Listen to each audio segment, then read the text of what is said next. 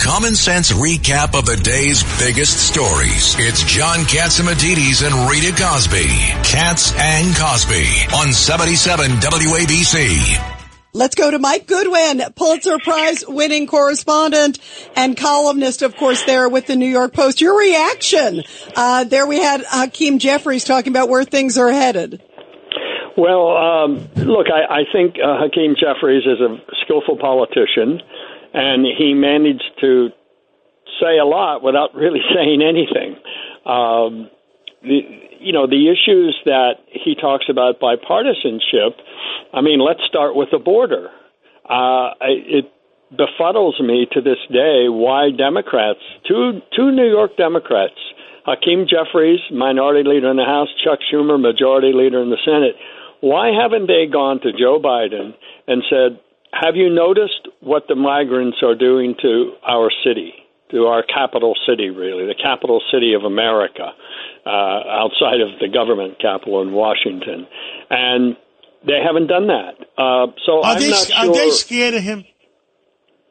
You know, it's I, I don't know, John, why they haven't done it. Um, I, it seems to me I don't I don't think they're afraid of Biden. I think if anything they're afraid of the left.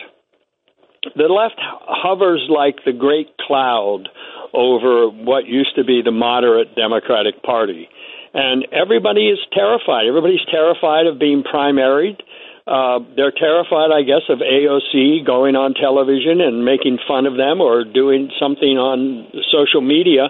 But outside of that, I cannot explain why these sensible people who know better have sat there quietly while New York is being destroyed. And so he talks about, you know, the greatest city in the world and we have to do. Well, it seems to me right now the number one problem. Uh, for New York City and New York City residents, and it's it's sort of a tipping point problem, is the migrant issue. It, it's bankrupting the city, not not overnight, but it is siphoning off a tremendous amount of money that cannot go. I mean, we have now a, a police force that's smaller than when Eric Adams took office.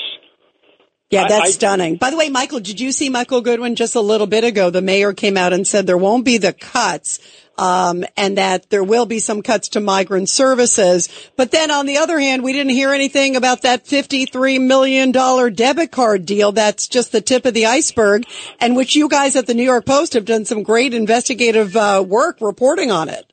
Yes, look, I think it's Eric Adams on the, uh migrant issue has been almost as confounding as the Democratic Party as a whole.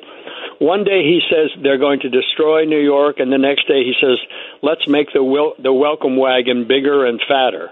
Um, I wish he would make up his mind. I wish he would have taken this problem on two years ago when the migrants first started showing up in the city shelter system and called out the, the president uh, before the midterms, called out Kathy Hochul, uh, before her reelection and made made a statement that he was putting New York ahead of party.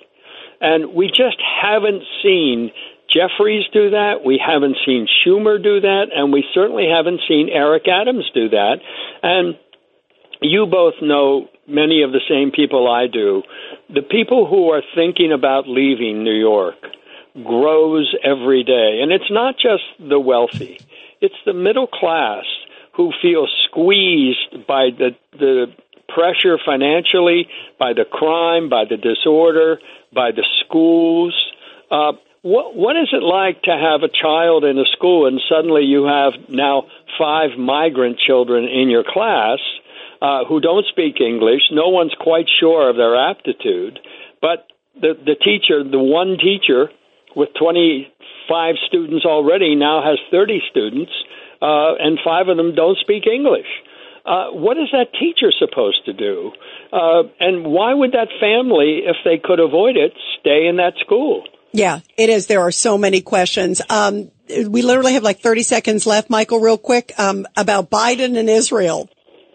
Well, look, I, I, I would say that his initial support from Israel for Israel after October 7th has been consistently whittled down to now where I think we're he's sprinting toward a full betrayal.